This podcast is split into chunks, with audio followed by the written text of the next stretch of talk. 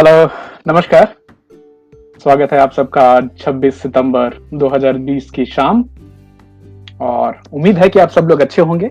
आप, आपके परिवार के लोग आजू बाजू में जो लोग रहने वाले हैं, वो सभी अच्छे होंगे। कोविड केसेस बढ़ रहे हैं। और कुछ दुखद खबर भी मिलती रहती है बीच बीच में बट बॉटम लाइन एक चीज़ बताना चाहूँगा कि majority of people who are getting infected are also recovering without having larger symptoms तो अपना ख्याल रखिए खासकर जो ज़्यादा उम्र के लोग हैं, उन्हें बाहर निकलने की मनाही है, वो कंटिन्यूड रहेगी। अक्सर हम बात करते हैं कब खत्म होगा? एग्जैक्टली छह महीने की लॉकडाउन अभी कंटिन्यू हो गई। आई मीन 26 मार्च से पूरी तरह से लॉकडाउन एक इम्प्लीमेंट हुई और अभी तक चल रही है। देखते हैं आगे कैसा होता है। लुक्स लाइक like ये आ, साल लगता है निकल जाएगा इसमें जब तक एक आ, अच्छी इफ़ेक्टिव वैक्सीन ना आ जाए। तो आप सबकी स्वस्थ रहने और आप सबके परिवार के कुशलता की उम्मीद के साथ हम आज की टॉपिक पे आते हैं। और आज की टॉपिक आज सुबह की एक ब्रेन वेव से आई कि एक रिपोर्ट देख रहे थे सोने के भाव ऊपर नीचे कैसे हो रहे हैं और तो एक ख्याल आया दिमाग में कि हम इतना इस खास मेटल को एक धातु जो है इसको हम इतनी इंपॉर्टेंस क्यों देते हैं? Hi Vicky. मतलब बहुत सारे मेटल्स हैं दुनिया में बट सोने को ही इतनी इंपॉर्टेंस क्यों दी गई? आ, पूरी दुनिया में हम्म, और खासकर एक और भी मैं मैडम से बीच बीच में मज़ाक करता रहता हूँ कि आप औरतों को इतना क्यों प्यार होता है सोने से? तो उन्होंने कुछ सवाल जवाब जो दिए कि एक इंडिपेंडेंस सी आती है एक एक एक तरह की स्ट्रांगनेस अंदर से आती है। द लेडी जिनके पास सोना खुद का होता है। So it's kind of mental satisfaction at the same time बड़ी उत्सुकता भी होती है कि कितना और सोना रख सके या खरीद सके। ये अभी की बात है कि ये पहले से चली आ रही है। तो मैंने इसी सोच पे आज सोने के बारे में थोड़ी रिसर्च की और आप सबसे आज शेयर करने की कोशिश करूँगा। चंदन जी, स्वागत है आपका। तो अब जो केमिस्ट्री में हमने पढ़ा था gold one of the noble elements और एटॉमिक नंबर 79 गोल्ड को एयू भी बोला जाता है जो हमारे पीरियोडिक टेबल में है, जो केमिस्ट्री के स्टूडेंट्स हैं वो बताएँगे। Aurum is the Latin name जिससे एयू आया गोल्ड की जो यूनिट है जो नाम है उनका। इंडिया में संस्कृत में स्वर्ण बोलते हैं और लोकल आम भाषा में हम लोग सोना बोलते हैं इसको। तो एक और चीज़ जो है, ये अगर केमिस्ट्री की तरफ़ से देखें तो this is the least reactive element मतलब ये बिना कोरोजन के, बिना रस्टिंग के लॉन्ग टर्म तक रह सकता है। एंड ये भी एक कारण है कि इतने आप कहीं म्यूज़ियम में देखने जाएँगे तो आपको सैकड़ों साल पुराने सोने के सिक्के मिल जाएँगे। तो ये जल्दी ना गलता है, ना पिघलता है, ना एसिड में भी इसको ज़्यादा तकलीफ़ नहीं होती। खासकर जैसे नाइट्रिक एसिड है, जिसमें अगर आप बाकी एलिमेंट्स गल जाएँगे, सोना नहीं गलता। तो नाइट्रिक एसिड में एक्चुअली एक टाइम पे for checking the purity of gold उसमें डालते थे। और गोल्ड की प्यूरिफिकेशन में भी उसको यूज़ किया जाता है। प्रणाम पापा। तो वहीं से ये टर्म एसिड टेस्ट भी आई कि इनकी एसिड टेस्ट होने वाली। मतलब खरा सोना है तो एसिड में उसको फ़र्क नहीं पड़ना चाहिए। अभी आप और मैं, हम सब जानते हैं कि सोने का इस्तेमाल तो कॉइनेज में होता रहा है। जैसे पहले सोने के सिक्के बनते थे, ज्वेलरी में होता रहा है। मैं आपसे बात करूँगा कि ये अभी की ट्रेंड है कि बहुत पुरानी ट्रेंड है, वो हम जरा बात करेंगे। आर्ट में होता है, जैसे स्कल्पचर्स बने हैं। हमारे यहाँ तो सोने की मूर्तियाँ बनी हुई होती थी। और, भारत को सोने की चिड़िया भी बोला जाता था। We were consider to be one of the richest country across और बहुत सारा प्लंडर हुआ। अलग अलग लोग लूट के ले गए। उसमें से आखिर में जो लूटने वाले थे वो जो हम, हमारे ऊपर 200 साल शासन किया अंग्रेज़ों ने तो वो बहुत सारा सोना हमारे यहाँ से ले गए। वापिस आ रहा है। कैसे आ रहा है वो भी हम उसकी बात करेंगे। तो हिस्टोरिकली ये सोने का इंपॉर्टेंस रहा है। एक और चीज़ आप नॉर्मल बोलचाल की भाषा में सुनते होंगे कि लोग बोलते हैं गोल्ड स्टैंडर्ड है।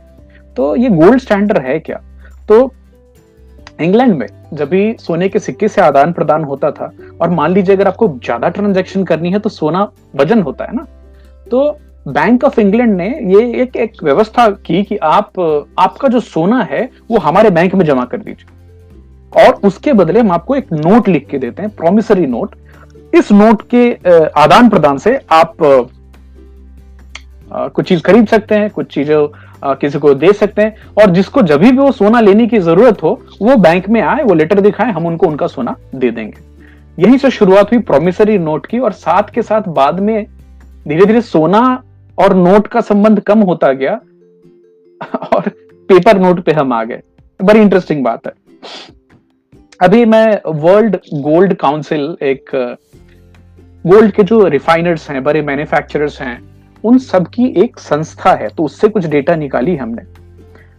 मतलब आ, 2019 में टोटल पूरी दुनिया में मोटा मोटा अगर बोला जाए तो वर्ल्ड गोल्ड काउंसिल के हिसाब से एक लाख संतानवे हज़ार पाँच सौ छिहत्तर टन सोना है। और वापिस रिपीट करूँगा the world gold average is one lakh ninety seven thousand five hundred seventy six ton annual जो टोटल सोना है, उसकी जो कंजम्पशन होती है, जो वर्ल्ड डिमांड होती है, हम उसकी बात करेंगे, उसमें 50 परसेंट टोटल सोना ज्वेलरी बनने में जाता है। 40 प्रतिशत सोना लोग इन्वेस्टमेंट के तौर पे उसको अपने पास में रखते हैं। Hi Rakesh ji 50 percent is jewellery 40 percent is investment and 10 percent is use in industry तो आप थोड़ा चौंकेंगे, बोले इंडस्ट्री सोने का करती क्या है? आपके मोबाइल फ़ोन में भी कुछ सोना होता है और जो हाई एंड इलेक्ट्रिकल इक्विपमेंट्स होते हैं, जो थोड़े महँगे वाले जो ऑडियो फ़ाइल लोग हैं, जैसे जो कनेक्टर्स होते हैं इलेक्ट्रिक कनेक्टर्स उसमें सोने का इस्तेमाल होता है। क्योंकि ये जैसे मैंने पहले आपको बताया least reactive at the same time सोने की प्रॉपर्टी जो लोग केमिस्ट्री में आपने पढ़ा होगा तो याद होगा आपको, ये काफ़ी डक्टाइल होता है, काफ़ी मेलेबल होता है। इनफैक्ट जो प्योर सोना होता है ट्वेंटी फोर कैरेट गोल्ड उसको इतना मुलायम होता है कि आप उसका आभूषण नहीं बना सकते। तो उसमें अलग अलॉयज मिला करके फिर उसको 22 कैरेट 18 कैरेट 14 कैरेट बनाया जाता है, जिससे एक शेप मिल सके उसको और वो बन सके सोना। मतलब ज्वेलरी बन सके उसकी। आपको ये भी जानकर इंटरेस्टिंग लगेगा कि इवन आयुर्वेद में तो सोने का एज अ भस्म इस्तेमाल होता ही था दवाइयों में बट अभी भी जो इवन एलोपैथिक मेडिसिन की जो ट्रेंड है उसमें भी gold salt are use specifically for nerve related diseases या फिर अर्थराइटिस वगैरह में सोने की चीज़ों का इस्तेमाल अभी भी होता है। आ, सोना अलग अलग तरह का होता है। एक आज की रिसर्च में पता चला कि एक दूसरा इस्तेमाल सोने का जो नॉर्मली बहुत सारे लोग ने देखा भी होगा कि धनी लोग जो होते हैं वो दांत में अगर उनको एक कैविटी हो जाए तो सोने का दांत लगवा लेते थे। इनफैक्ट इससे आपको एक इंटरेस्टिंग चीज़ बताऊँगा। टूटन गोल्ड बोलते हैं। टूटन गोल्ड इसको, ये बदनाम सोना है। बदनाम सोना इसलिए इसको बोलते हैं। बड़ी इंटरेस्टिंग स्टोरी है इसके पीछे। ध्यान दीजिएगा। फ्रांस ने वर्ल्ड वॉर टू खत्म होने के बाद ये अग्री किया बात को कि ऑलमोस्ट सत्तर हज़ार जू लोगों को उन्होंने हिटलर के हवाले कर दिया। और अगर वर्ल्ड वॉर की ओवरऑल जो थ्योरी देखेंगे ना तो जब भी हिटलर ने एक एक करके देशों को जीतना चालू किया तो उनके जो चांसलर थे जो बैंक को देखते थे उन्होंने बोला कि हमारा सोना खत्म हो रहा है। तो बेसिकली उन्होंने फिर ऐसे ऐसे कंट्रीज़ को चुना कि जो आ, सोने में ज़्यादा स्टोरेज थी और उन कंट्रीज़ के ऊपर में सोना चाहिए था उनको। वर्ल्ड वॉर टू में वर्ल्ड वॉर के दौरान सोने का इतना आ, मूवमेंट हुआ है। जैसे मान लीजिए पोलैंड के ऊपर अटैक हो रहा है तो पोलैंड ने ऑलरेडी अपना सोना यूके के थ्रू और बाकी जगह पे फ्रांस में भेज दिया। तो बहुत सारी वर्ल्ड वॉर के दौरान, दोनों वन और टू के दौरान सोना एक जगह से दूसरी जगह जहाजों से भेजा गया और कई सारे जहाज़ सबमरीन्स ने, जो जर्मनी के सबमरीन्स थे, उन्होंने डुबो दिया। अब उसका नतीजा यह है कि एक अमेरिकन कंपनी है, अभी उसका नाम है Odyssey New York stock exchange पे लिस्टेड कंपनी है। उनका काम एक ही है। बहुत बड़ी जहाज़ है उनकी। बहुत सारा इक्विपमेंट लेकर वो पूरी दुनिया में चलते हैं। और ये खोजते हैं कि कहाँ पे एक जहाज़ डूबा और वहाँ से सोना एक्सट्रैक्ट कर सके वो। अभी कुछ सालों पहले उन्होंने आ, राजीव कुमार जी कह रहे हैं करण ने भी सोने के दांत लगवाए थे। बहुत बढ़िया। तो ओडिसी ने एक स्पेनिश गोल्ड रिज़र्व पाया नीचे में मतलब समंदर के नीचे से उनको 6500 सोने के सिक्के मिले, जो उसको निकाल कर लेकर आए। और एज पर प्रोसेस यूएसए के कोर्ट में उन्होंने बताया कि हमें इतना सोना मिला है। किसी को क्लेम करना है तो अपना वो क्लेम कर सकते हैं। अभी उसके ऊपर में क्लेम दो देशों ने कर दिया। पेरू ने क्लेम कर दिया और स्पेन ने भी क्लेम कर दिया कि ये हमारी जहाज़ डूबी थी।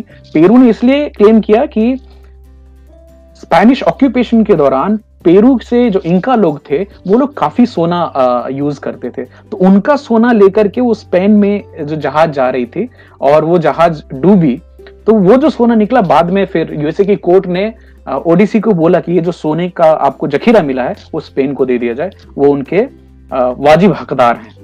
बड़ी उनके लिए तो फिर वो दे देना पड़ा उनको पूरा। पता नहीं कंपेंसेशन हुई कि नहीं हुई। बट उन्होंने गवर्नमेंट ऑफ़ यूके के साथ मिल करके एक बहुत बड़ा चांदी का जखीरा खोजा, जिसमें कि ऑलमोस्ट सैकड़ों टन के हिसाब से चांदी समंदर के तल से एकदम ब्रिक के हिसाब में वो निकल के आई।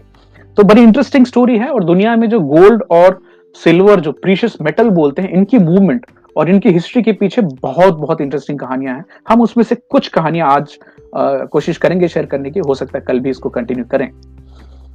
तो टू टेन गोल्ड जो होता था वो जीव लोग जो सत्तर हज़ार जीव और बाकी जो जिनको अलग अलग टॉर्चर से मारा गया गैस चेंबर में और बाकी तो या तो उनके कान नाक से छीन लेते थे या फिर जिनके ज्यूज के दांत सोने के होते थे, उन सब का दांत तोड़ करके वो सोना निकाला जाता था।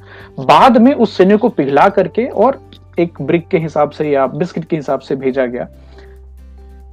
हिस्ट्री में ये बताया गया है कि जब भी हिटलर मरे हैं और उनके जो दांत में, जो सोने के दांत थे, वो हिस्टोरियंस का बोलना है कि उन्होंने वही टूटेन गोल्ड का बनवाया हुआ था। तो ये बड़ी बारबरिक सी अत्याचारी कहानी है, बट हिस्ट्री है, उसमें हमारा अख्तियार कुछ नहीं है, अत्याचार क्या था क्या था। बट हमारा काम रिपोर्ट करना है, आपको बताना है कि कैसे कैसे क्या क्या हुआ था।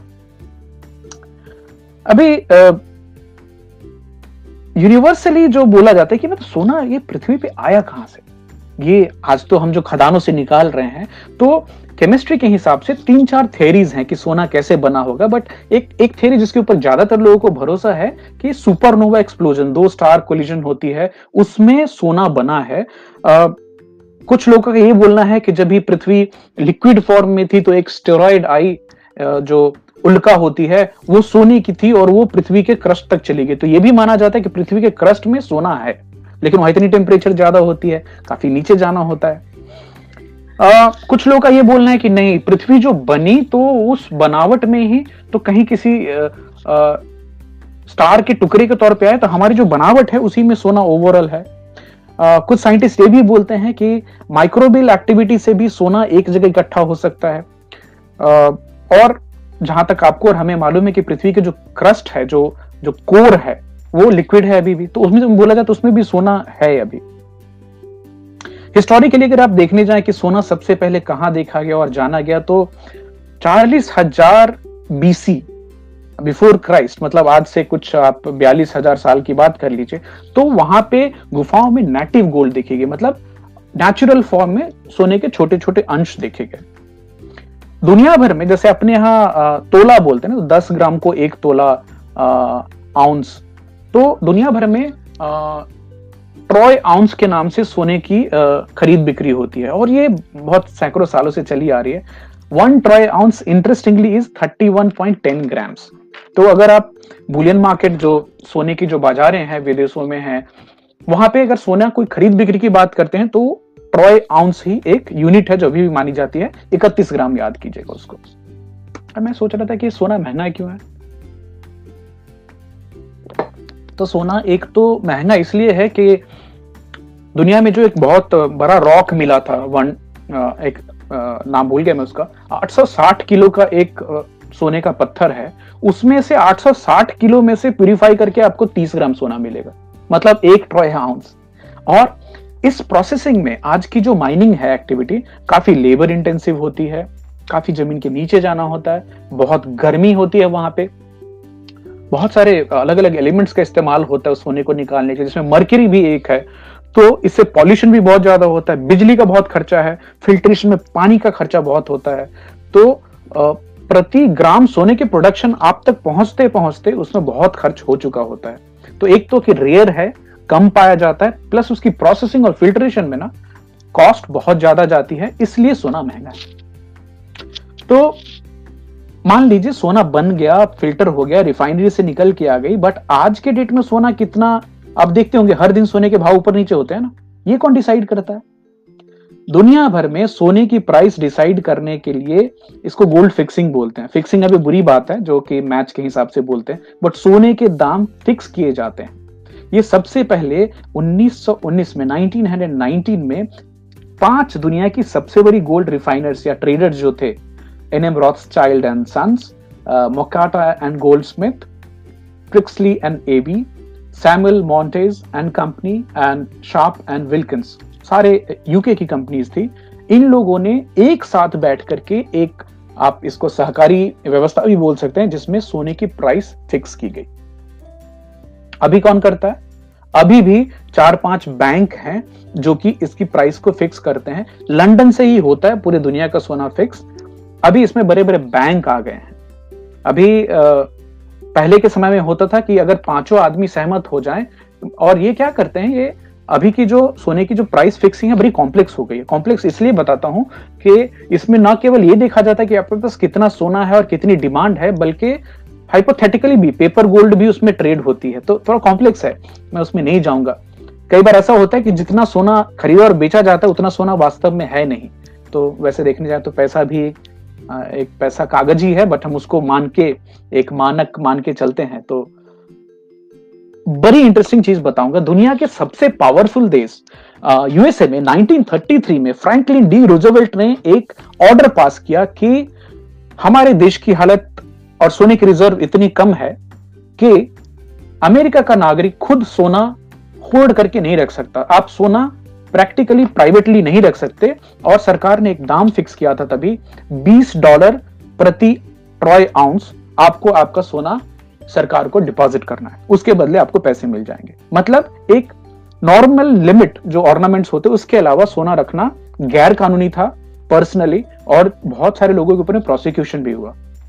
ये मुझे नहीं मालूम था आज के पहले।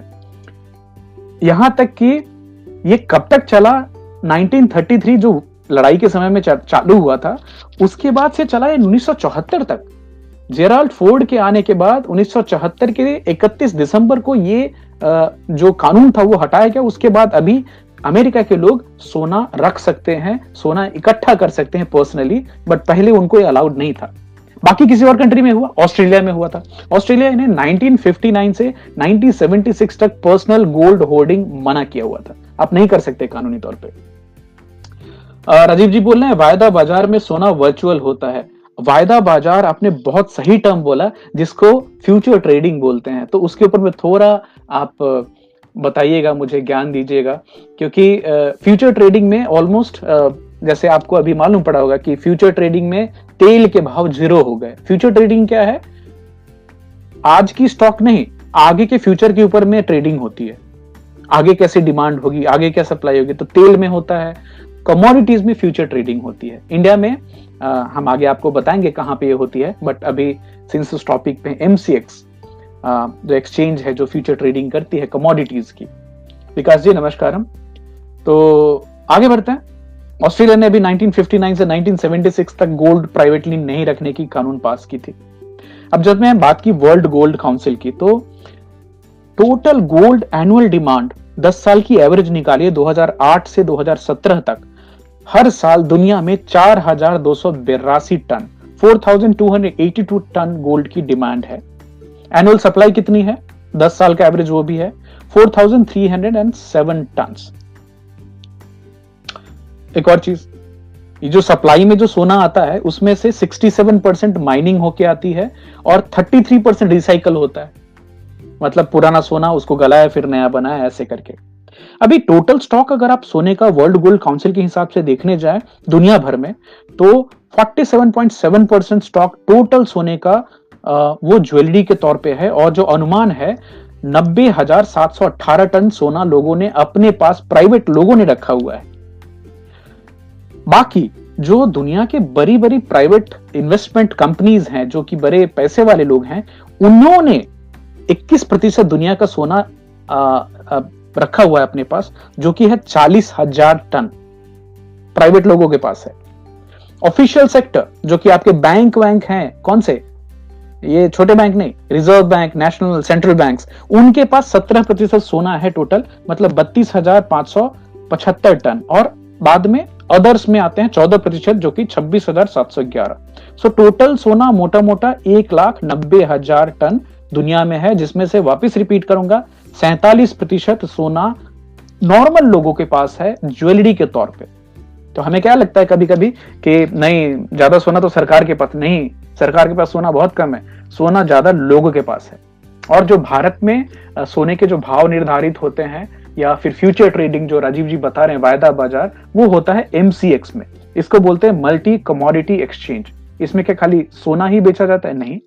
सोने के अलावा आप दलहन, तिलहन, ताल तेल जो भी कमोडिटीज हैं, उन सब की उसमें खरीद बिक्री होती है। तो आप mcx.com वेबसाइट जाके चेक कर सकते हैं, उसके ऊपर में आपको भारत में सोने के क्या दाम है, कैसे चल रहा है, ये सब डिटेल्स आपको मिलेंगे।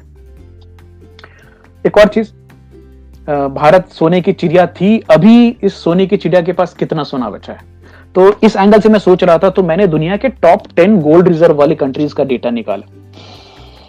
आ, खुशी की बात यह है कि अभी भारत में all time high gold reserve है। All time high gold reserve मतलब भारत के पास अभी 658 टन गोल्ड है। छह टन गोल्ड भारत सरकार के रिज़र्व में है। अब कंपैरिजन हम करते हैं। दुनिया के टॉप 10 की दस कंट्री जिनके पास गोल्ड कितना है रिज़र्व में और वो उनका टोटल जो मैं क्या बोलूँ उसको? फॉरेन रिज़र्व जो बोलते हैं कि सरकार का टोटल पैसा किन किन चीज़ों में स्टॉक किया हुआ है, उसके हिसाब से बताता हूँ। नंबर वन पे कोई आश्चर्य की बात नहीं नंबर वन गोल्ड रिज़र्व है किसके पास? यूएसए के पास। कितना? आठ हज़ार एक सौ टन। और ये उनकी टोटल जो पैसे हैं टोटल जो फॉरेन रिज़र्व है, उसका 80 परसेंट है। मतलब इस दुनिया में किसी देश के पास सबसे ज़्यादा सोना है एज अ कंट्री वो यूएसए है, और उन्होंने अपना ज़्यादातर जो रिज़र्व है, उसको सोने के तौर पे रखा हुआ है। नेक्स्ट आती है, आश्चर्यजनक तौर से, और क्यों बोलते हैं कि यूरोपियन कंट्रीज़ काफ़ी रिच हैं। जर्मनी छोटी सी कंट्री है इंडिया के हिसाब से देखने जाए, बहुत छोटी कंट्री है। तीन टन का सोना है उनके पास, जो कि उनके फॉरेन रिज़र्व का सेवेंटी सिक्स परसेंट होता है। तीसरे नंबर पे आपको और ज़्यादा आश्चर्य लगेगा जर्मनी से भी छोटी कंट्री इटली इटली के पास सौ बावन टन सोना है, जो कि उनका 66 परसेंट रिज़र्व बनाता है। And after that number five is sorry number four is France which has चौबीस सौ छत्तीस टन उनके पास भी है। रशिया के पास है 2300 टन। उसके बाद आता है चाइना नंबर छह पे। चाइना के पास है 1948 टन का रिज़र्व। उसके बाद एकदम छोटा सा कंट्री आता है स्विट्जरलैंड जो कि नंबर सात पे है, उनके पास भारत से ज़्यादा सोना है, एक हज़ार चालीस टन का सोना है। हालाँकि ये उनके फॉरेन रिज़र्व का केवल सात प्रतिशत है। जापान, सात सौ पचहत्तर seven sixty five ton and after that comes India at number nine और भारत के पास है six hundred fifty eight ton number ten very small country again Netherland 613 ton सोना। तो एक और चीज़ बड़ी इंटरेस्टिंग बताता हूँ कि भारत सरकार के पास हमारे रिज़र्व बैंक के पास 600 658 टन सोने का रिज़र्व है और भारत की जनता हर साल नौ टन सोना खरीदती है। किस चीज़ के लिए? ज्वेलरी। भारत दुनिया के आ, अभी चाइना ने बीच में आ, पीछे छोड़ा था आ, इंडिया को नंबर वन कंज्यूमर में बट साल दर साल दुनिया में 900 मतलब सबसे ज़्यादा सोना कोई देश खरीदता है कॉमन पब्लिक खरीदती है, वो इंडिया में होता है। नौ सौ चौहत्तर टन सोना हर साल खरीदी जाती है और खासकर पीक क्या होता है? अक्टूबर से दिसंबर का पीरियड दिवाली क्रिसमस बाकी जो फेस्टिवल्स होते हैं, शादियों का सीज़न होता है तो सोने की बहुत खरीद बिक्री होती है। तो मतलब जान लीजिए, भारत सरकार के पास जितनी रिज़र्व है, उससे ज़्यादा सोना 900 मतलब भारत सरकार के पास छह टन सोना है और भारत की जनता हर साल नौ सौ चौहत्तर टन सोना खरीदती है। अब सरकार के पास जो सोना होता है, वो क्या हर सरकार अपने पास रखती है? नहीं।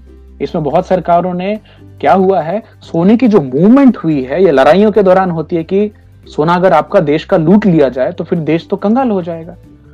तो दुनिया में एक दो ऐसी जगह है, एक दो बैंक है जहाँ पे दुनिया का सोना इकट्ठा है। ये दो जगह की खासकर बात करूँगा New York federal reserve gold जो डिपॉजिट है, वहाँ पे 36 देशों का सोना पड़ा है। दूसरे नंबर पे आता है बैंक ऑफ़ इंग्लैंड उसके पास दुनिया का सेकेंड लार्जेस्ट गोल्ड स्टॉक है हम उसकी आगे बात करेंगे। एक, अगर आपने अभी ख्याल किया होगा तो वेनेजुएला नाम की एक कंट्री है। वेनेजुएला में अभी वहाँ के जो गवर्नमेंट बनी है उसको काफ़ी देश मान्यता नहीं दे रहे कि नहीं ये इलीगल है ड्रग माफिया है ऑल दैट मई के महीने में हाय परवेज दी मई के महीने में वेनेजुएला के जो करंट प्रेसिडेंट है उन्होंने बैंक ऑफ़ इंग्लैंड को रिक्वेस्ट डाला कि आ, हमें हमारा सोना वापस चाहिए क्योंकि हमें कोविड से लड़ाई के लिए और अमेरिका ने ऐसे भी उनके ऊपर में और यूरोपियन कंट्रीज़ ने रिस्ट्रिक्शन लगा के रखी है कि आप वेनेजुएला के साथ कोई कंट्री ट्रेड नहीं करेगा। क्यों? क्योंकि उनका पैसा वो सरकार डेमोक्रेटिक नहीं है। बैंक ऑफ़ इंग्लैंड ने कोर्ट में वो बात रखी, बोली कि ये हम इनको सोना इनका नहीं दे सकते क्योंकि ये सरकार की मान्यता नहीं है। और यकीन मानिए, वेनेजुएला का one billion US dollar worth का जो सोना है, वो बैंक ऑफ़ इंग्लैंड ने नहीं दिया। तो काफ़ी इंटरेस्टिंग सी बात है। नेक्स्ट इज़ जो हम बात कर रहे थे बैंक ऑफ़ इंग्लैंड की तो उनके पास अभी जो डेटा है, उसके हिसाब से कहा जाता है कि उनके पास चार लाख सोने के बार हैं जो कि स्टॉक में है। ये बैंक ऑफ़ इंग्लैंड का जो गोल्ड वॉल्ट है, वो 320 साल पुराना है। और इसको एक ये भी बोला जाता है कि उनकी जो प्रेस्टीज है, उनकी जो